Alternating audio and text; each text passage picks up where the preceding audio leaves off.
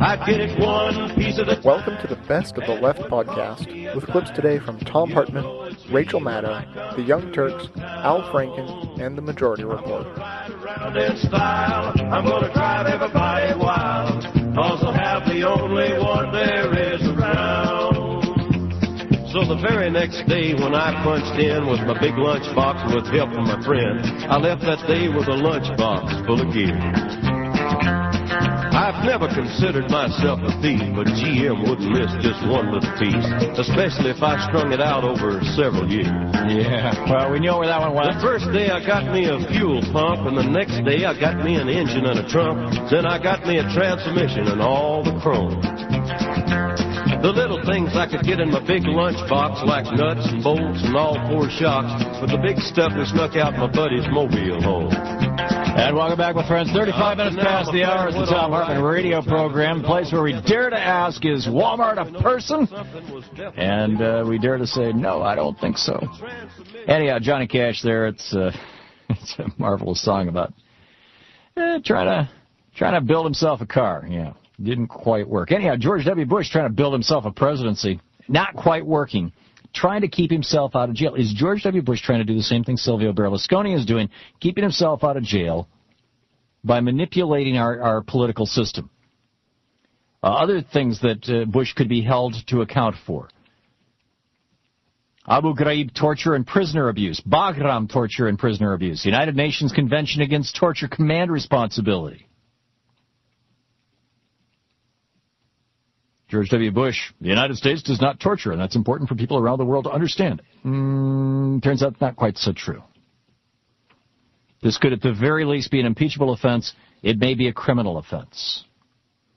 Leaking classified information.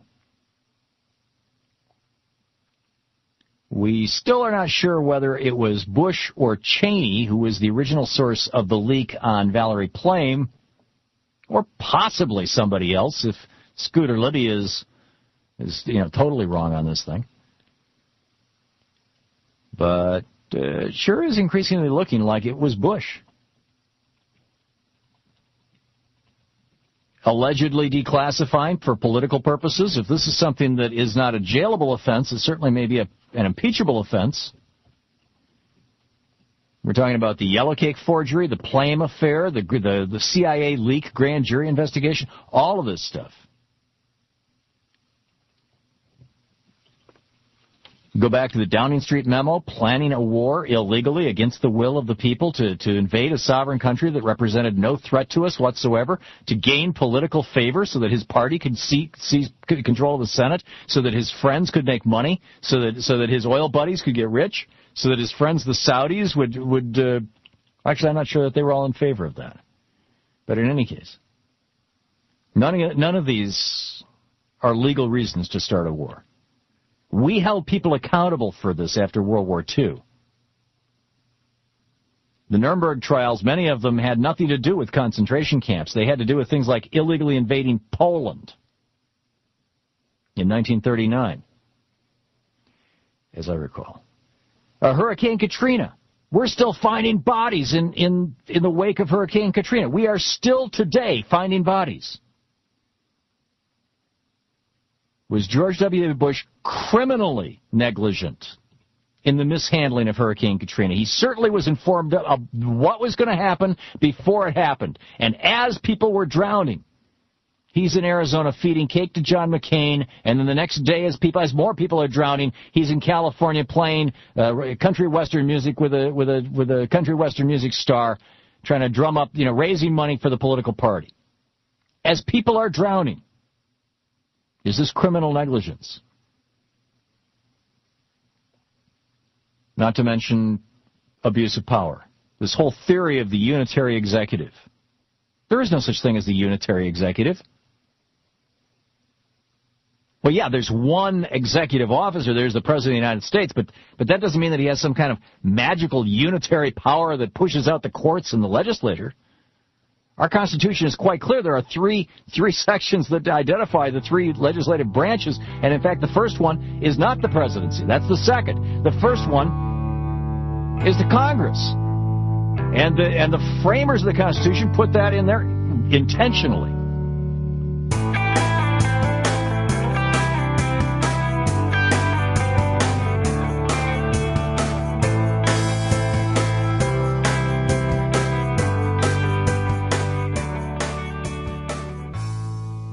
14th is not only the day before the tax deadline, uh, it's also the anniversary of the Oklahoma City bombing in 1995, and it is also the anniversary of the assassination of President Abraham Lincoln in 1865.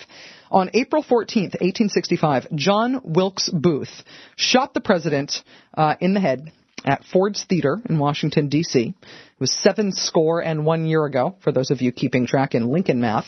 Uh, if you have read Sarah Vowell's excellent book, As- uh, Assassination Vacation, uh, you know about the Sic Semper Tyrannis connection uh, between these anniversary events. Sic semper tyrannis. Sic Semper Tyrannis means thus always to tyrants. Uh, incidentally, it is the state motto of Virginia. It's what John Wilkes Booth yelled right after he killed Lincoln. Shot Lincoln and then said, Sic Semper Tyrannis. A magazine called Southern Partisan used to sell a t-shirt with a picture of Lincoln on it and Sic Semper Tyrannis written right underneath his head on the t-shirt. In other words, this t-shirt celebrating the assassination of Abraham Lincoln. Southern Partisan magazine. Get it? Right?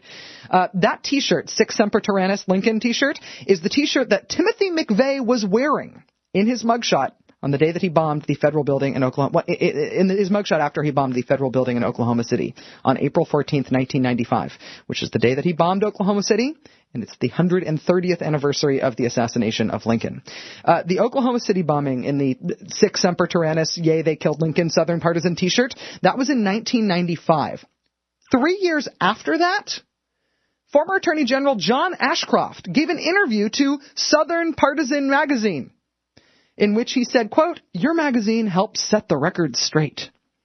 Southern Partisan magazine uh, describes the Emancipation Proclamation as, quote, sinister, and says it was an invitation to slaves to rise up against their masters.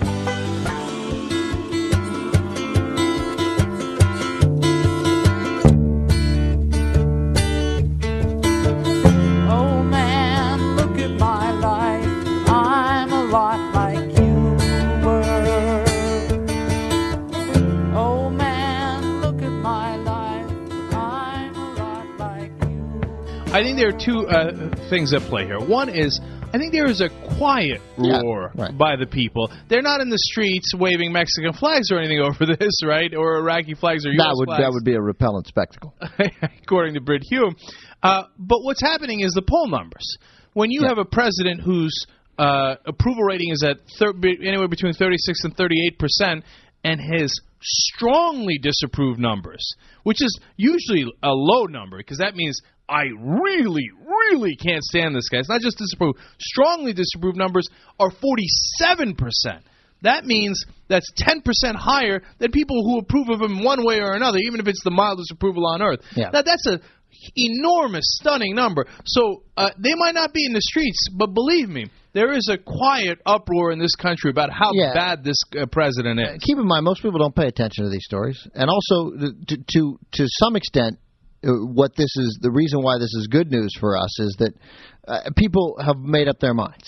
And that a story like this, which is a smoking gun, which helps, and it certainly helps build a case later, and this helps build a historical case that will never be refuted about how how uh, the the treacherous way that George Bush uh, uh, uh, misbehaved here. Um, misbehaved. Yeah, I was going to say, what Bad are you, were Nanny bad. 911? uh, that George Bush uh, misled the country into war, but but he uh, uh, but the country has made up its mind, so people don't need to see this story. They're like, yeah, he lied about the weapons. Mm-hmm. I got it. I got it. That memo has been received. I don't need to read any more stories. But all I this stuff think, helps. I still think a lot of people think it's just kind of a rumor he lied about the weapons. I, I, I don't think we have any concrete evidence that people are actually talking about when they discuss this amongst Oh, their friends. I mean, I think this will. I- I would hope this would kind of take it over the hump a little bit. Well, it- it'll That we have concrete evidence that, in fact, they never even thought there were weapons of mass destruction. They just hoped. So Right. they could have some disguise for their ul- ulterior plan. Well, I mean, that you may be right, but it it it's building, and and when you see a guy being deceitful again, it causes you to rethink everything. A point that we make again and again on the show. Yeah, I mean, this is a, a third major, major lie that we've now caught him in. Every time you get a, uh, you see us uh, getting uh, wiretapping anybody, we do it with a court order. And then you see, oh no, no, we never got a court order. We were Right. lying, you know. And you see this. Uh, those are definitely w- weapons labs, and then you see, oh no, he knew beforehand they weren't weapons labs.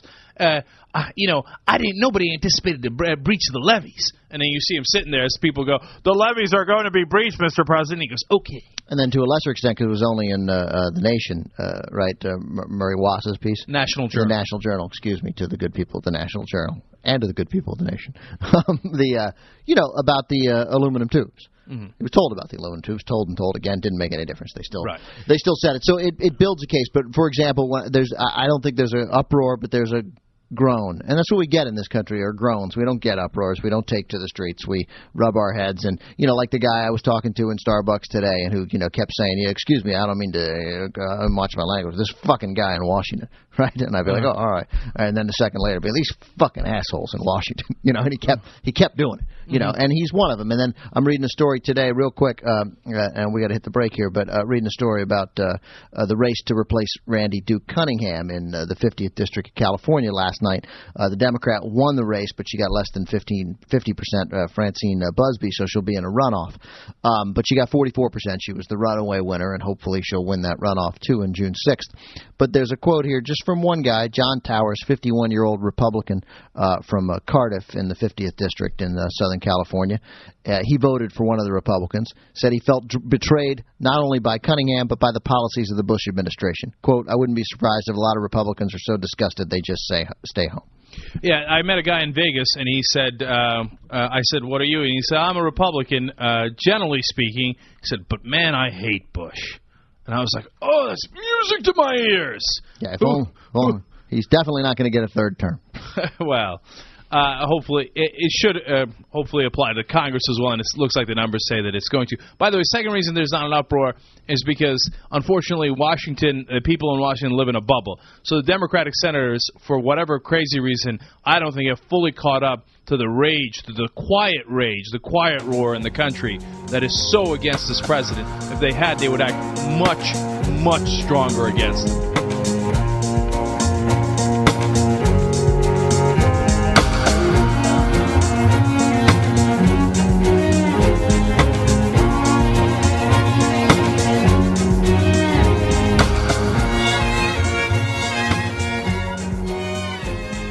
So, you know, yesterday we had Melanie Sloan from Crew, Citizens for Responsibility and Ethics in Washington, and Melanie's on every week uh, talk about uh, the corruption in Washington, and she's been way ahead of the curve. Every, uh, you know, she was talking about Abramoff before anybody else. We had her on like right at the start of the, our show, and she was talking about Duke Cunningham before, you know, now he's in prison. And yesterday we had her on to talk about this prostitution ring. It looks like hmm that uh, you know that uh, Brent Wilkes is this guy, Yeah. um, contractor in California. right, and that, that Mitchell Wade, who bribed uh, Cunningham, has te- testified to. So uh, ratings just spiked. Really? Yeah, People like. we just talked about we talked about. So we're going to do it again today. We're going to talk about prostitution. Cool. It used to work on the old show Vegas.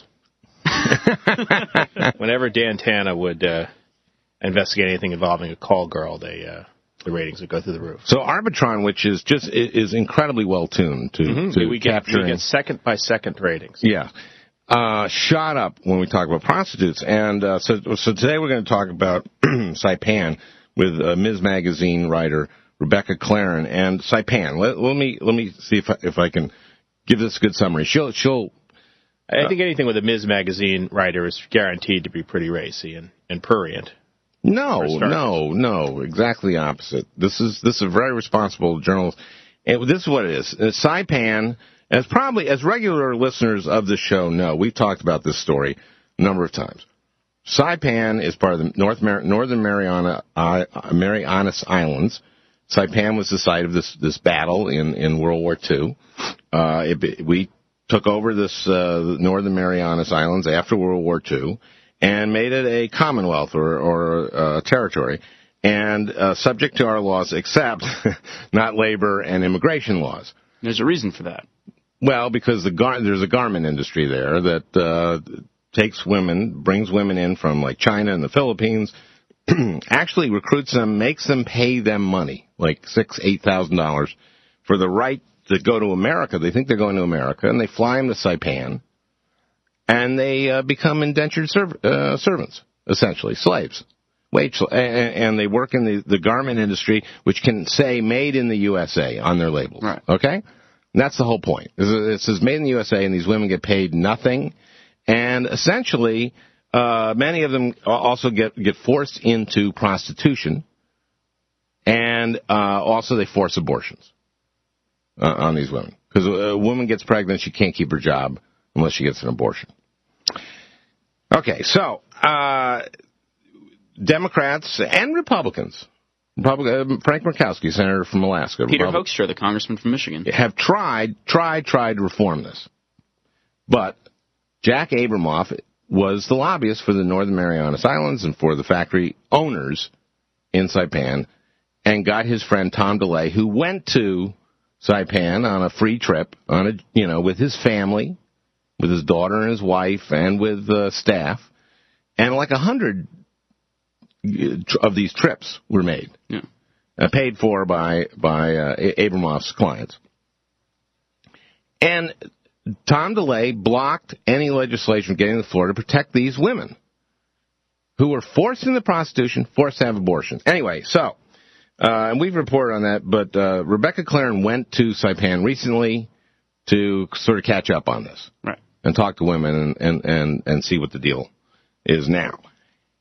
Uh, the irony, of course, is that, uh, you know, Tom DeLay is Mr., uh, you know, right, right to life.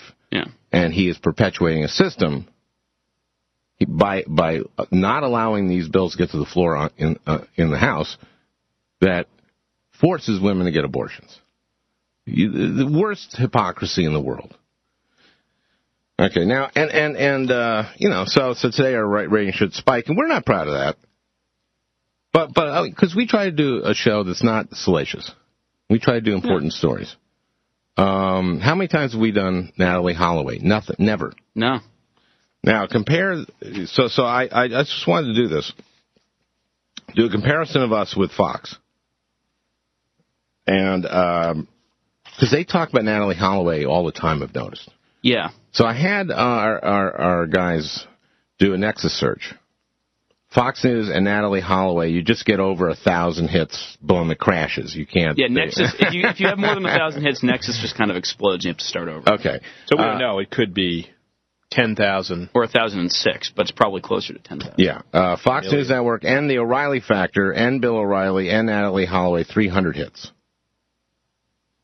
Um, then the Fox News Network and On the Record with Greta Van Susteren and Natalee Holloway, 483 hits. Now, sometimes she would uh, refer to the factor. Is that Well, it? what you do is you do a segment on Natalee Holloway, and then at the end say coming up the O'Reilly factor, and Nexis sort of counts that as a hit when you search for the O'Reilly. Isn't factor. she after the f- factor or is she before the She's factor? before the factor, I think. She Was might she? be after. She might say you heard earlier on. You you got when you search for O'Reilly, you got a lot of Greta, so I had to cut out the Greta. Okay, so you went without Greta. So you have to write Fox News Network, the O'Reilly Factor, Bill O'Reilly, and uh, and and Natalee Holloway, and not Greta. Yeah. 203 hits. So he's like done 203 Yeah. stories. and then you checked out Fox News Network and the O'Reilly Factor and Bill O'Reilly and Saipan. You got five hits, and none of them were about this. No, not a one. They were all about like the battles, you know, like uh, Iraq. That isn't like Saipan. Right. It was That about kind of it was about the Battle of Saipan Yeah, as yeah. opposed to. Yeah. So these guys do important stuff, and, and of course Hannity and Colmes, uh, the same same kind of thing. 164 to one. The count on. They had one Saipan, and that was just. Uh, oh yeah, Colmes brought this up, saying that. Uh, yeah. Uh, he's talking to Rich Lowry, and Rich, uh, this is a guy who opposed a worker reform bill that would have improved sweatshop conditions in Saipan. He didn't really go really go into it. Yeah, that was the extent of it. That was it, and uh, that was with Rich Lowry. He said, "Well, he's a free marketeer. Of course, he's going to be against. Of course, he's going to be for forced abortion. what free marketeer isn't for forced abortion?"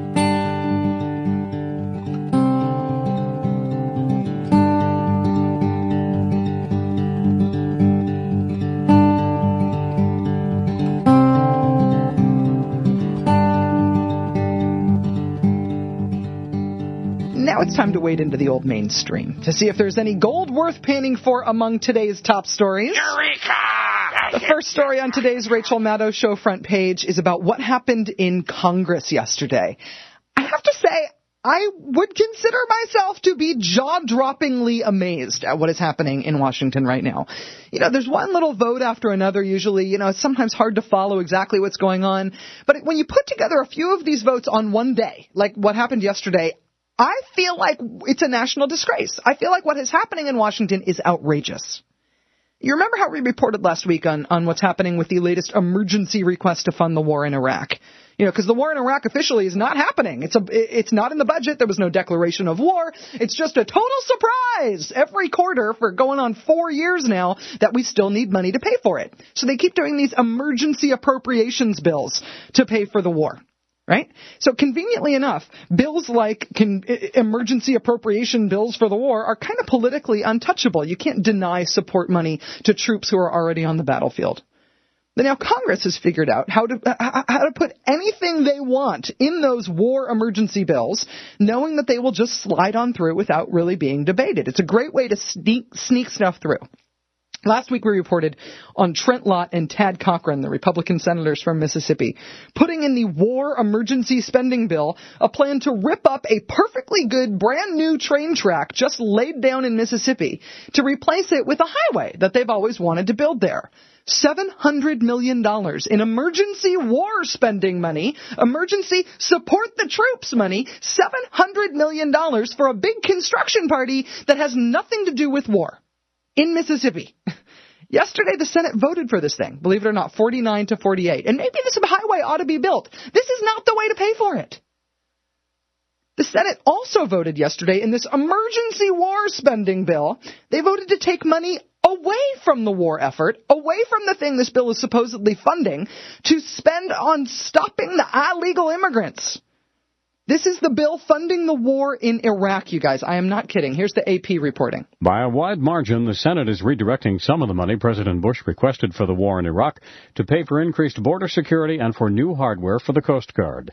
One controversial project that survived a $700 million relocation of a rail line along the Mississippi coast so a new east-west highway can be built just to make sure we've got this straight, the Republicans voted yesterday and they won to take away money in the war appropriation and spend it instead on building a fence in Arizona and a new train track that was just built in Mississippi, ripping that up and replacing it with a new road. This is the war emergency. This is Congress on a war footing. You want to hear about how Congress is dealing with national security? Oh, it gets even better. I'm steamed up like a teapot about this stuff today. Your love higher than I've ever been lifted before. So keep it up, quench my desire. But I'll tell you what I'm a little bit more psyched about, Janine. Uh, let's play this clip. It's number six. This will tell you why there's such a spring in my step today. This marks Karl Rove's fifth appearance before the grand jury. Initially, uh, Karl Rove had told the grand jury that he did not speak to any reporters about Valerie Plame. He did that three times. He said, no, no, no, I didn't talk to any reporters. And then uh, Viveca Novak, who is a reporter from Time magazine, had drinks with Karl Rove's attorney, Bob Luskin, and reported to Bob Luskin, the attorney, that in fact, uh, her colleague, Matt Cooper, at Time recalls that it was Karl Rove who disclosed that Valerie Plame worked for the CIA. That then caused Karl Rove to go back to the grand jury the fourth time, correct the record, and say, I'm sorry, I forgot about that. I did, in fact, speak with Matt Cooper. I apologize for the mistake, whatever. Oh, Whatever. Yeah. I, I, I'm sorry. I, I, I totally slipped my mind those three times I told you a completely different story. I totally forgot that the truth was 180 degrees different from that. Four times is the charm. Now, Valerie Plame will be at Well, the White House fifth- Correspondents' fifth. Dinner. Fifth time. Valerie Plame will be at the White House Correspondents' Dinner, as will Karl Rove. I Let's see what's going to happen. Uh, now we're going to be talking to Lawrence O'Donnell because he has uh, a uh, a very uh, important theory uh, about what Cheney the was drunk. No, no, no. This is Oh. about what uh, whether or not uh, what, what this trip to the grand jury means for Karl Rove in this investigation. We'll save uh, his appearance uh, for for that. But um, Uh, this story by Murray Waas was uh, is a huge story. Now uh, we've talked about uh, Pat Roberts quite a bit. He is the um, the senator from Kansas, I believe it is, who sits as the chairman of the Intelligence Committee. He is the guy who decided prior to the 2004 election that when we investigate how bad the intelligence was, how we sort of, I don't know, went to Iraq based on this idea that there were weapons of mass destruction there, there was a nuclear program, that uh, Saddam Hussein was a huge threat. How did that happen that we were totally wrong? And uh, so Pat Roberts said, well, we'll do two different things. One, we'll do an investigation on all the intelligence that was gathered. And then two, we'll do an investigation on how the Bush administration took that intelligence and may have twisted it. And let's just do the second part after the election for no particular reason. And the Democrats, of course, had no uh, real way of stopping him, so this is what happened. Then come February after the election, Pat Roberts goes, you know, we got so much on our plate. I mean, we have to defend the Bush administration from so many different charges. We, we just may not get to that other investigation. Then in November of 2005, you remember Harry Reid uh, called for a secret uh, closed session of Senate, forced the Republicans to begin phase two. Well, last night on this program, I reported that Pat Roberts now wants to split phase two into two different phases. With all the stuff about how the Bush administration sort of may have manipulated intelligence, uh, we could push that one down the road. How, how can you parse th- this phase two? That was phase two, cherry picking. Yeah, now what we're talking is actually, it depends on how you want to calculate it. It could be phase eight, because you've actually sl- uh, split now into, uh, into eighths the investigation, or it could just be phase, I guess, four. But if Assume- cherry picking is two, yeah? How do you Well, he splits that off into uh, uh, there are different components about phase two, and the part about how specifically the Bush administration, whether or not they cherry picked, that's going to be now phase eight. It would be kind of interesting to see what the non-cherry picking part of that split would be, though. That was just coffee orders. Uh, yeah. Um, was people was the was there an email uh, program down? Uh, did computers work? Now this is coming on the heels of this revelation by uh, a guy named uh, Drumheller, who was the top spook in the CIA in Europe. For 27 years, this guy was uh, with the CIA. He just spoke to uh, 60 Minutes on Sunday night. Said there was occasion after occasion, whether it was the uh, yellow cake uranium, whether it was the centrifuges, whether it was a high-ranking uh, Saddam Hussein official, who came back and said to uh, the Bush administration, "There is no weapons of mass destruction program. It's over. It's dead," and they ignored it time and time again. Now, all this, and we had that story of Mary McCarthy, who was uh, the CIA agent who was fired for leaking information on secret gulags, but then it comes out, well, she wasn't actually fired for that. Because she categorically denies it. It's because she may have some improper contacts with uh, people at the Bush administration, and they're checking on her political donations. Oh, I know, I know. Carrie donation, and she worked for Clinton, right? They're going to say that. But so, how does that square with Judith Miller then, and her improper Well. I mean, here's here's the bottom line: is that uh, they're selectively pursuing leaks. And this coming from Murray Waas when the CIA announced on Friday that it had fired an employee who the agency claims knowingly and willfully shared classified intelligence with newspaper reporter.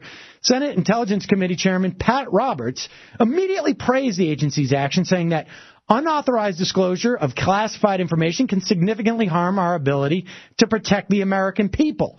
He went on to say, those who leak classified information not only risk the disclosure of intelligence sources and methods, but also expose the brave men and women of the intelligence community to greater danger.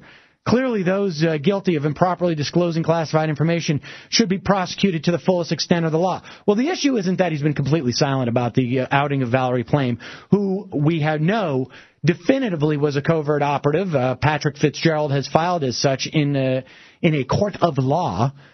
But it turns out that three years ago, on the eve of the invasion of Iraq, Roberts himself was involved in disclosing sensitive intelligence information that, according to four former senior intelligence officers, impaired efforts to capture Saddam Hussein and potentially threatened the lives of Iraqis who were spying for the United States. On March 20th, 2003, Roberts, in a speech to the National Newspaper Association, said he had been in touch with our intelligence community and that the CIA had informed President Bush and the National Security Council this is just before uh, the bombings, of intelligence information from what we call human intelligence that indicated the location of Saddam Hussein and his leadership in a bunker in the suburbs of Baghdad. The former intelligence official said in interviews that Roberts was never held accountable for his comments, which bore directly on the issue of intelligence gathering sources and methods, and revealed that Iraqis close to Hussein were probably talking to the United States. On a scale of 1 to 10, if Mary McCarthy did what she's accused of doing, which it now seems the CIA has backed off of, incidentally, it would be a 6 or 7 at best, said one former senior intelligence official whose position required involvement in numerous leak investigations. What Pat Roberts did from a legal and national security point of view was an 11 because Saddam Hussein found out that there was not just electronic monitoring of him, there was actually human assets. He probably killed those people and left the area, thereby making it impossible for us to get him in the days leading up to uh, Bush's invasion, illegal invasion of Iraq.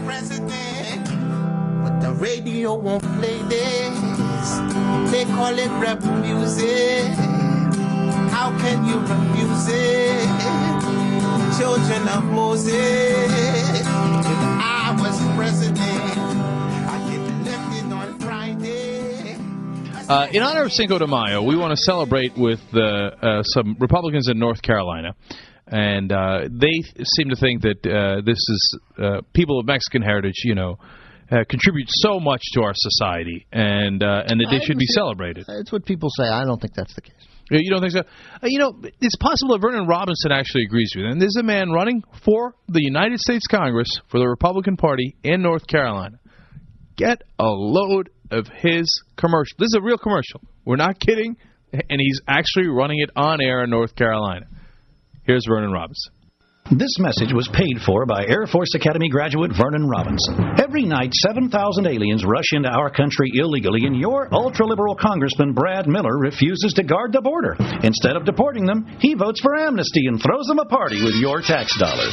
Brad Miller gives these aliens welfare, driver's licenses, social security, free health care, free lawyers, free public educations, even free school lunches. These aliens pay no income tax and send their money back to Mexico. Then they take to the streets waving the Mexican flag and demanding more. Unbelievably, Brad Miller voted to allow these illegals to burn the American flag while waving the Mexican flag. Oh. Brad Miller supports gay marriage and oh. sponsored a bill to let American homosexuals bring their foreign homosexual lovers to this country on a marriage visa. Oh. If Miller had his way, America would be nothing but one big fiesta for illegal aliens and homosexuals. But if you elect Vernon Robinson, that party's over.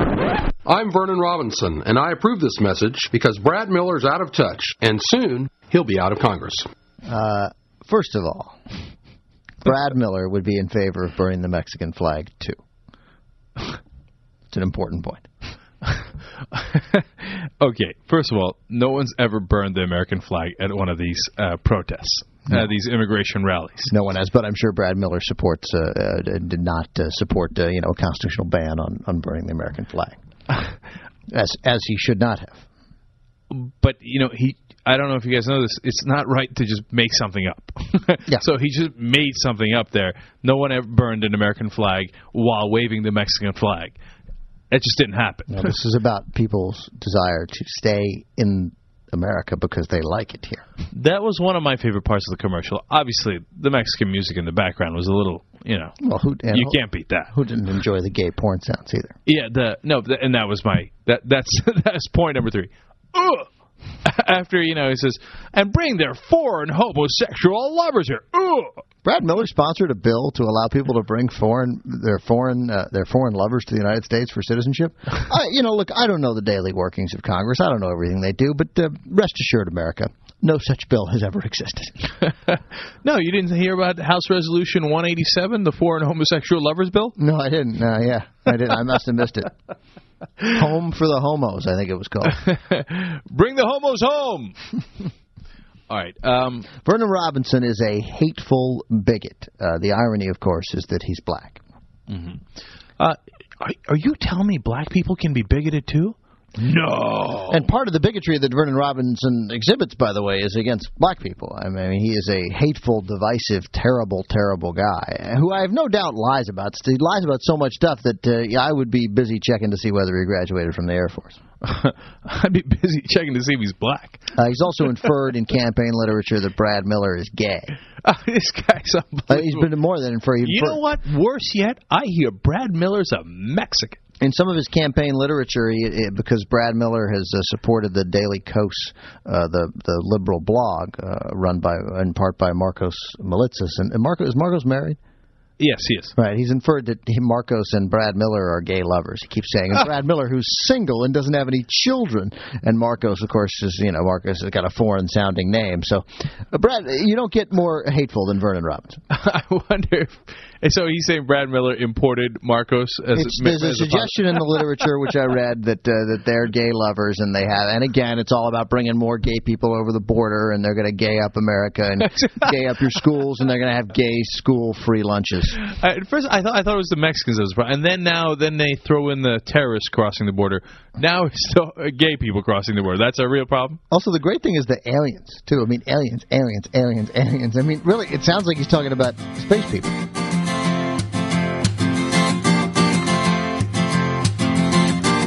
Tell me if there's something I can do. Cause lately all I'm thinking of is you. So I tried to write you a love song, but all the music came out wrong. So I hope that you dance along. Yeah, I hope that you dance along with me. Now, the DeLay political death watch. Yes, uh, one side note to Tom DeLay's resignation. Comments uh, Steve over the Carpetbagger report. That didn't get much attention last week. The fact that DeLay was poised to step down for quite a while, but had to pretend to keep interested in keeping his seat for financial reasons. An additional impetus for putting off the resignation for now, until now, was suggested by John Feehery, a former aide to Tom DeLay and House Speaker, and a former aide to House Speaker Jenny, J. Dennis Hastert. Fury said, DeLay needed to raise money for the defense fund. That was the bottom line. He wanted to make sure he could take care of himself in the court of law. This is the apparently, according to his own his own aide, the only reason why Tom DeLay actually ran for election in the primary was so he could raise money. And if you look at it, you look at the fundraising uh, stats, he raised $194,000 from single issue groups, $192,000 from finance and insurance groups, $119,000 from energy re- uh, companies, $116,000 from healthcare companies, $107,000 from transportation companies, $91,000 from business retail. You know, the list goes on and on and on. And you add it all up, and he raised a total of uh, $3,227,775. Of that, individual contributions from individuals, $1,935,224. And the amount left over after all of his disbursements, in other words, the total amount of money, he spent $2 million, $2 million and $2,701 on his primary campaign, on winning the primary. And then he stepped down. But he had raised, he spent 2 million, but he had raised over 3 million. So what's left over now? What Tom DeLay has in the bank that he didn't have before he ran for the primary is $1,295,350 that he can use to pay for his lawyers for his defense fund. Well, this uh, has, uh, shall we say, chafed a few people. He asked his contributors for financial support. Again, back to Steve's comment. He asked his contributors for financial support, telling them that he needed the money for his campaign, when in reality he knew he was going to resign and he wanted the donations for his legal defense. His con is legal but obviously dishonest, and therefore it's not terribly surprising that some of his donors want their money back. One lobbyist said it's nauseating to think about his campaign contribution going to subsidize DeLay's legal team. The lobbyist said that's all this money would go will go to the legal defense fund. It sickens me. I have to pay for that. Apparently so. As Steve Benen notes, as K Street lobbyists should know by now, you lay down with dogs, you catch fleas. The world's locked up in your head. You've been pouring in a concrete bed. Your habits Those are some of the stories we are keeping an eye on here at the Rachel Maddow Show this morning. But now it's time to check back in with our old pal, the drunk prospector. Eureka! To find out the final story on today's Rachel Maddow Show front page. Uh, as you know, the first story on the front page today was about the walkouts and demonstrations and human change and signs of support for immigrants planned all around the country today. Uh, the second story on the front page today uh, is not specifically a May Day story, but it's one I can no longer leave alone. It's about the second great hooker scandal of the Bush administration.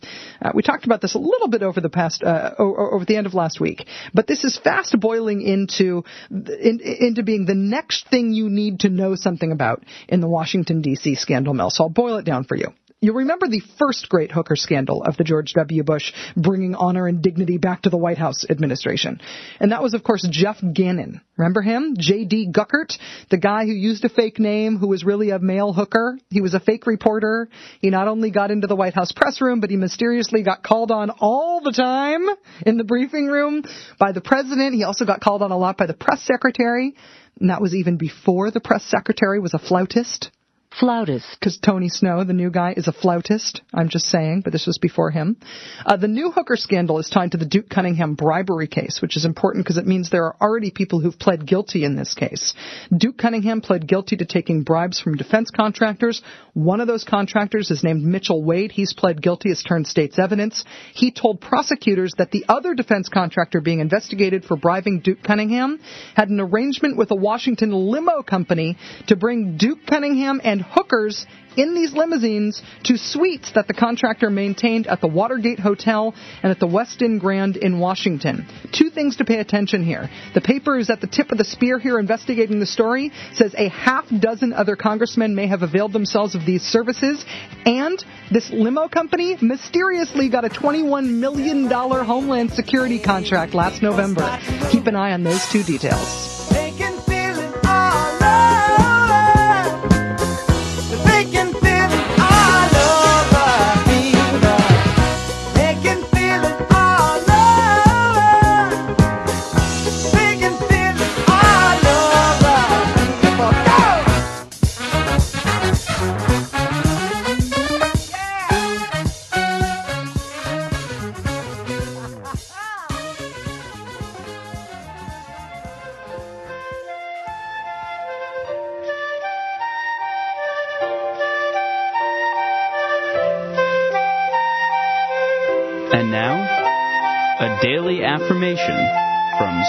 Smalley. I'm going to do a great segment today, and I'm going to help people because I'm good enough, I'm smart enough, and doggone it, people like me. Hello, I'm Stuart Smalley, and today I'd like to discuss Rush L, who is in the news and was arrested on on Friday for doctor shopping, which is something addicts do. It's something they do. They get prescription drugs from, you know, a lot of different doctors, and they do that by lying to the doctors. And that's part of the disease, the lying, the dishonesty. And um, somehow um, they allowed Rush L to plead not guilty. And I, I don't want to take uh, his inventory, but it seems like um, that Rush is not really in recovery. Because when you're in recovery, you take responsibility for your actions. And it's pretty clear from his actions that he was guilty of doctor shopping, and that's okay. That's okay. He was sick. But, and again, I don't want to take his inventory, but if he still won't own his mistakes, then I, I think he is still in his disease. Isn't that an interesting word, disease? You know, dis-ease because you feel a dis-ease. You get it? Disease, dis-ease. I don't know. Does everyone get it? Disease, dis-ease. Anyway, I think it's time he owned what he's, you know, said in the past about people who use drugs illegally, which is that they should be put away. And I think he should make an amends and say, I was wrong. Because there's too many people in prison for, you know, just be, for being drug addicts. And I think Rush L's own lawyer made the point that drug addicts shouldn't be punished. They should be in treatment. Good for Rush L's lawyer. Good for you. Good for you. Um, And I'm not sure Rush is, you know, getting what Rush, his own lawyer is saying. According to what I read, he's, he's, you know, he's evidently still seeing a therapist. But I don't, you know, I don't think he's in recovery because, um, you know, I don't want to should all over him, as we say in program.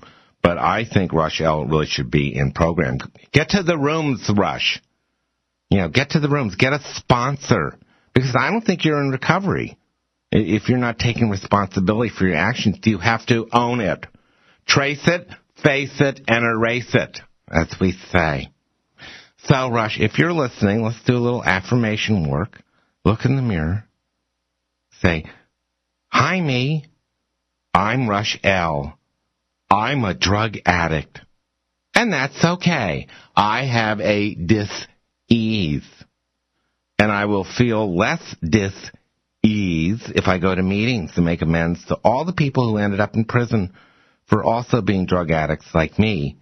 Just, you know, because powerful people like me said they should go to prison.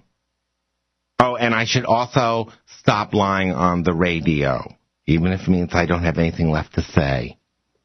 Three hours of silence is better than three hours of dis-ease. Okay, I hope that was helpful, Rush L. And uh, maybe if it didn't reach you because you're still stuck in your dis-ease, it reached someone else. Maybe someone is getting to a meeting somewhere who wouldn't otherwise be getting to a meeting. And if you're listening to this in, in prison for the same thing that Rush L did, just remember, forgiving is forgetting. When you forgive, you get. Isn't that cute? Isn't that adorable? Forgiving is forgetting, because when you give, forgive, you get, you see. So forgive Rush L. He's sick. Okay? He's just a sick guy.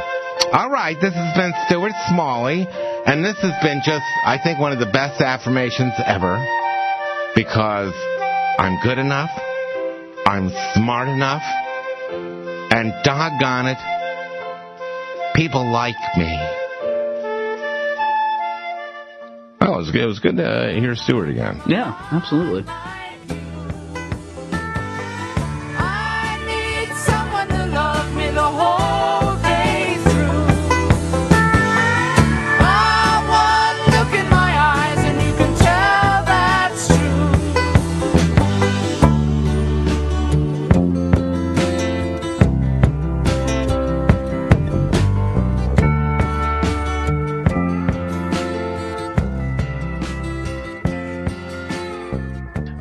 Neocons who love to talk big. Oh, Reagan was a softie. We should have invaded the Soviet Union. Thank God we're in charge now. Let's start another war. Iraq went so well. Let's go into Iran. All these tough guys. Story out about uh, Dick Cheney in Vanity Fair, I believe. Yeah, this is nothing but funny. Turns out this It's, tough uh, guy, Howard, Howard Hughes. he's like full of paranoia. If some guy, if one of his friends is riding around with him, there's this big duffel bag in the back of the car, and he says, "Look, I'm a little cramped in here. What is, what's this duffel bag? Can we just like throw it in the back or something?" Says, no, no, no, that's my biological and chemical weapon suit. What? What- what- what- what- what- What's happening, big guy? Just uh, calm down for a Yeah, second, right? We're going to Popeyes. yeah. He's like, no, I need the chemical weapon suit Wait, in case they attack.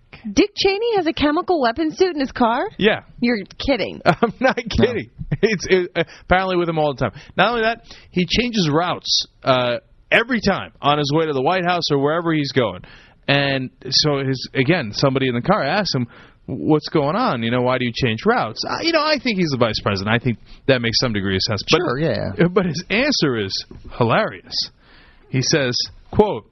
Yeah, we take refer- refer- Sorry, I thought that was a Bush quote. Take a referee. yeah, we take different routes so that the jackal can't get me. The jackal? Yeah, it's awesome. The jackal. go, go, go, go, go, go, go. The jackal's from like the 1970s, and it's a novel and a movie. okay. Is he trying to be funny? It's a I- I don't Frederick know. Forsyth novel.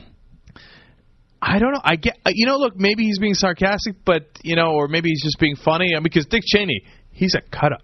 Yeah. when he's not shooting you in the face, he's always, you know, giving you those zingers. so I, I hope to God he's joking. And I look, I don't want to overblow it because obviously the vice president's different than a regular citizen, and he's going to take some precautions. But the talk of the jackal and the duffel bag in No, the no. back, it's. Uh, I, I don't. I don't. I mean, look. It, look. What's important is what he does, not not these little things. But you know, when you look for signs, and some, I, you know, some stuff you can get and dismiss, and then some stuff you should pay attention to. The leader of the free world should not be paranoid. He should be vigilant and cautious, but not paranoid. Uh, and when you're paranoid, paranoia is a disease. It's a craziness. And Dick Cheney is crazy. That's crazy. no, that's crazy talk. I mean, if included following behind him are, are you know armored uh, uh, uh, sport utility vehicles with eight Secret Service agents armed to the teeth, and they have uh, biological weapon suits in their car in case there's some sort of attack.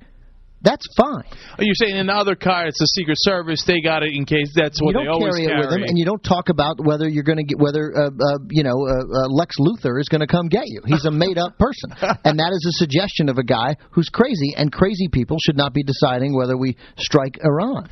Well, you know, Ben, I'm not sure I'd go that far. Funny enough, uh, but I, I do want to say, by itself, I would almost completely dismiss it. But it is not by itself. Remember, this is the guy who's obsessed about the secret uh, hiding locations.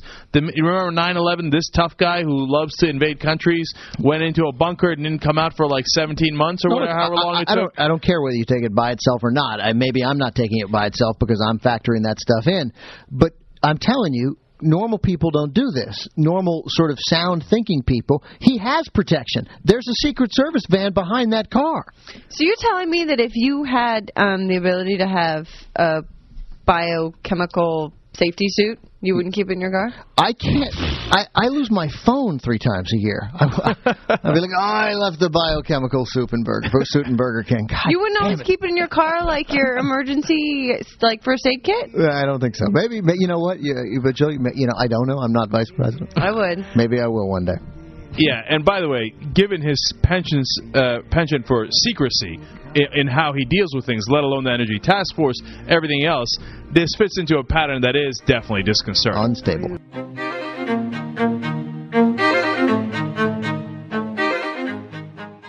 This is Jill Pike from the Young Turks, and you're listening to us on the Best of the Left podcast. Catch the entire show live at theyoungturks.com. Thanks for listening, everybody. I'm going to make you three promises. The first is that one day I will get this feed actually figured out. The second is that uh, when that happens, I will stop constantly talking about uh, the troubles I'm having and the uh, you know inside baseball under the hood of you know the magic of podcasting uh, and and all the troubles that go along with it. And third, um, that day will be soon, but not terribly soon. So just just hang in there. Finally, I don't usually do this, but these are extenuating circumstances. Uh, I don't know how else to get a hold of you. I got an email from a very kind listener uh, submitting, uh, you know, ideas for artwork, which I requested, and uh, when I responded, the uh, email address was rejected as invalid. So, Carrie, get back to me on that. Um, I'm very interested in working with you or anyone else. Hey, anyone else interested in uh, submitting, you know, artwork, slogans, uh, anything like that that can be used as promotional material? Uh, let's do it up. Uh, visit me at bestoftheleftpodcast.com and email me at hippiesympathizer at gmail.com. Have a good one, everyone.